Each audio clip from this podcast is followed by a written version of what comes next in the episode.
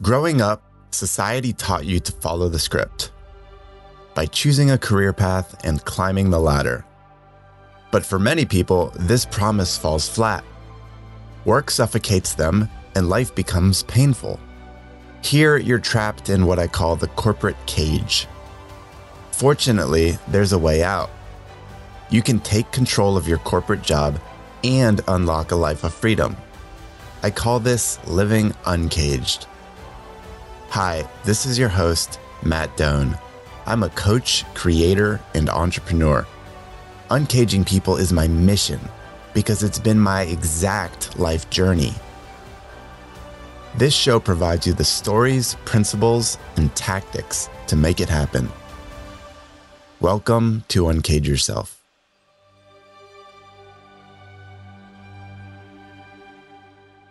Today we're talking about strategic ignorance. Sounds like a bit of a paradox, right? Doesn't make too much sense. But you know what? I'm going to convince you how much sense it actually does make. It's good to be ignorant. Now, before we get into that, just a quick plug. If you're getting value from Uncage Yourself, please head on over to Apple Podcasts and or Spotify and leave a quick honest review. It really helps to make sure that we get the word out to those we're aiming to serve. All right, on to the show, talking about strategic ignorance. Now, in life, we assume that more choice is good, right?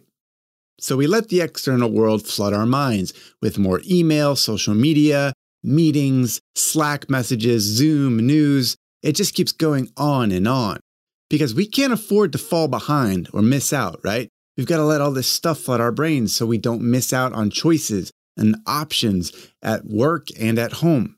I remember this used to be me my mind would just ping pong every five seconds, creating an emotional reaction to the next stimulus. I had no control over what I let hit my brain. It was a free for all, and I let it happen. It was only when shit hit the fan, when I started to grasp the costs of this sort of behavior, I started to realize that my inability to focus turned into some massive negative effects. I wasn't able to give real attention to my true priorities in life my family, my health. I wasn't able to do high quality work. I wasn't able to even build a business the way I wanted to because I was fragmenting my attention all over the place just to make sure I didn't miss out on things and I was keeping up with the Joneses, right? Now, my fractional attention, what this did is it drastically reduced my life potential. It actually had the opposite effect of what I was going for. Instead of increasing my potential, it decreased my potential. Now, this today isn't a lesson in time management. In fact, it's a lesson in life management. So, when you think about all this stuff vying for your attention, competing in your brain, how do you eradicate all the noise, all the stuff that you're not meant to focus on? Well, the answer is quite simple. The answer is to be ignorant. More specifically, I want you to be strategically ignorant. Let's talk about the criticality of ignorance and why that is actually a life skill we need to cultivate.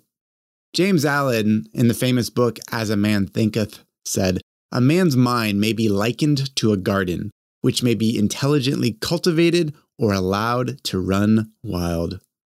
So, what are you going to do? You're going to cultivate your garden, or are you just going to let it run wild with weeds all over the place? Let's be very careful. Now, at the core, when we're thinking about ignorance, and strategic ignorance in particular, it's about knowing what you want. And once you commit to your wants, you must also commit to ignorance. Hey, Matt here. Just a quick break from our show. If you're picking up what I'm putting down on this episode, I want you to run on over to uncagedworkshop.com. There, you'll find something I'm really proud of. I put my heart and soul into a transformative masterclass, helping you go from caged to uncaged. I promise it'll shock you out of conformity and having you want so much more out of work and life. So head on over to uncagedworkshop.com and check it out. All right, back to the show. Here's what I mean by that. When you're doing this, you're tightening your perceptual filters of what matters. You see that nearly everything doesn't matter, and you start to intentionally close yourself off from distractions.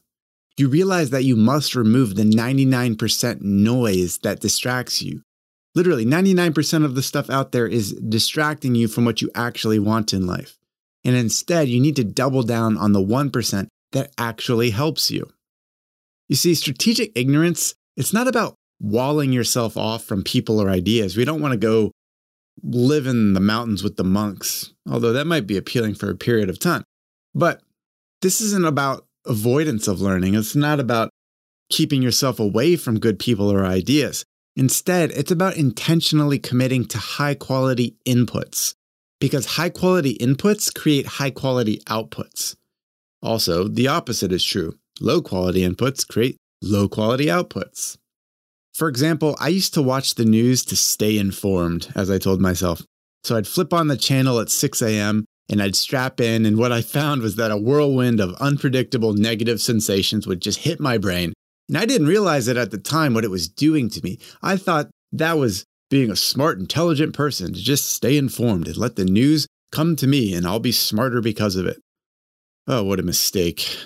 Now, I'll tell you how I stay informed. It's by seeking higher quality journalism on current events on a much less frequent basis, I might add. For example, I nerd out a lot on international relations. It's kind of my thing.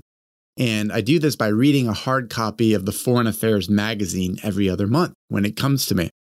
And here, when I'm reading this, I can trust that I'm consuming high quality, nourishing content that helps me stay informed, not just entertained.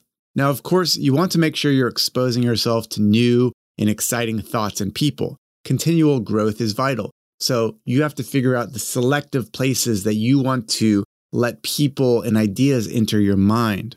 Applying strategic ignorance, it just means that you're hyper conscious of what you're saying yes and no to. Right now, likely, that barrage of inputs coming at you each day, it's sabotaging the career and life you'd actually like to have because you're just getting bombarded with distractions. You've got ideas, you want freedom, right? You want to build towards these goals, but you're just getting destroyed by all the noise hitting your brain that you haven't consciously engineered away. So I'll leave you with this some examples on how I've actually cultivated strategic ignorance in myself. And maybe you can borrow these practices directly or figure out how to inspire your own. Now, in building strategic ignorance, here's how I've applied the concept. Number one, I minimize context shifts. As Cal Newport says, context shifts are productivity poison. This is you moving from one thing to another, like jumping from a 15 minute meeting to opening up email to jumping on social media to trying to build a report. It's just chaos for your mind. It's poison for your mind by shifting from one context to another. Instead, you design your day, your environment, your behaviors to do one to three high quality things each day, as opposed to many low quality things. And I appreciate, I deeply appreciate how this is more challenging in the corporate world We've got all these people and competing ideas and teams that are vying for your time and attention. And you've got to wrestle with that. And it makes your job even harder. I remember when I was in corporate, that was a massive task. But when I started to really own it and show up and actually protect my time and consciously make others aware that they're invading really important work I'm supposed to be doing, we could have more intelligent conversations and get to an agreement but minimize context shifts. Don't go all over the place. Okay. Number two, I no longer try to make sense of my past. Therapy once helped me deal with some past trauma, but honestly, these days I've moved on. I choose to ignore what was. It doesn't serve me. I dealt with the pains and I'm good now.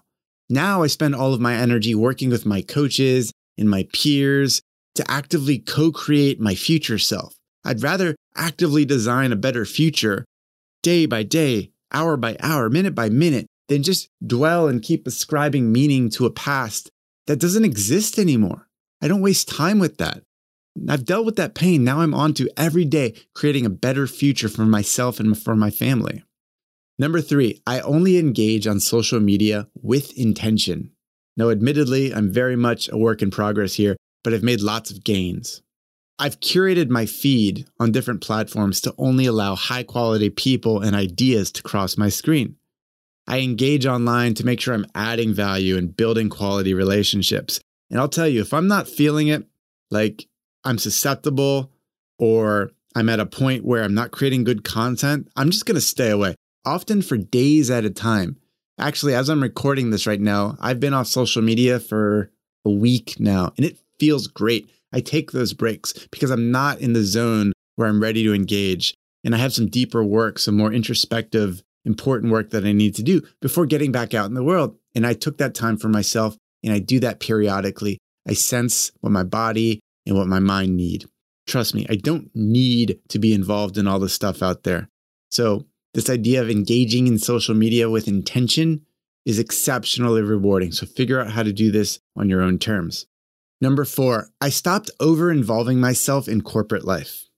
I really adopted what I call the utility mindset at work over the last few years, where I was trading my time and skills for delivering certain outcomes at work in return for reward, compensation, and benefits. That was the extent of my relationship with corporate.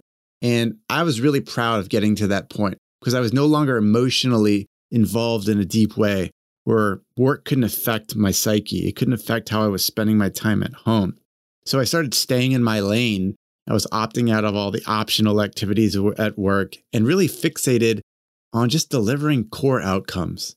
In turn, I was able to reclaim about 50% of my time and redirect that energy towards my true life priorities being there for family, coaching baseball, starting my side business, which eventually became my full time business. Even this podcast was a direct result of not over involving myself with corporate. I stepped back, I reclaimed time, and I put that time towards stuff that mattered more to me. Number five, the last key part to implementing strategic ignorance is committing big and flooding my mind with reinforcing inputs.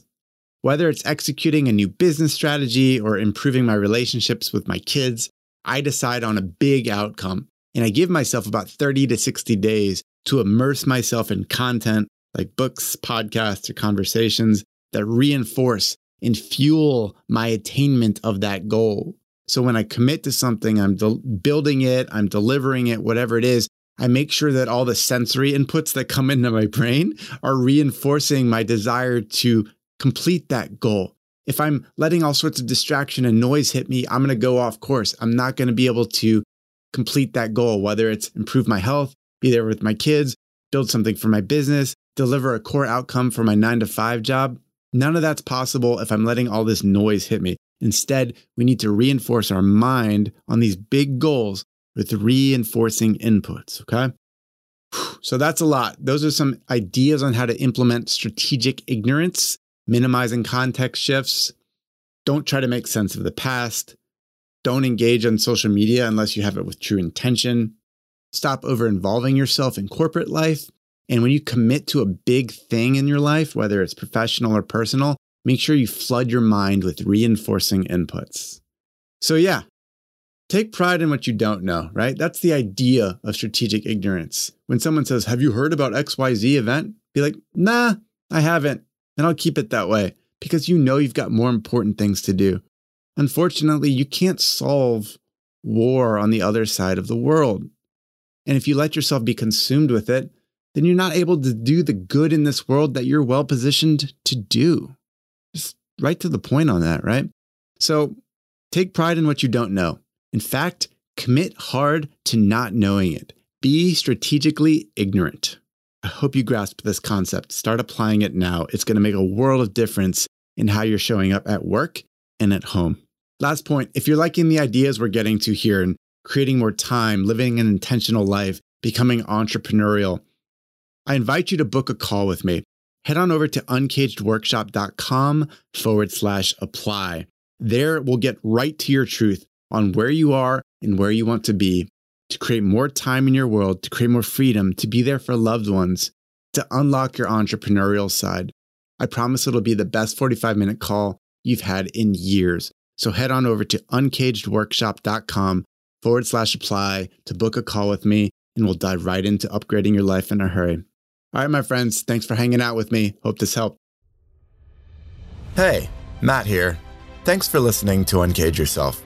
For show notes and more content like this, head over to uncageyourself.fm. And if you liked what you heard, I'd appreciate you leaving a review on Apple Podcasts or Spotify. Until next time, be well, my friend.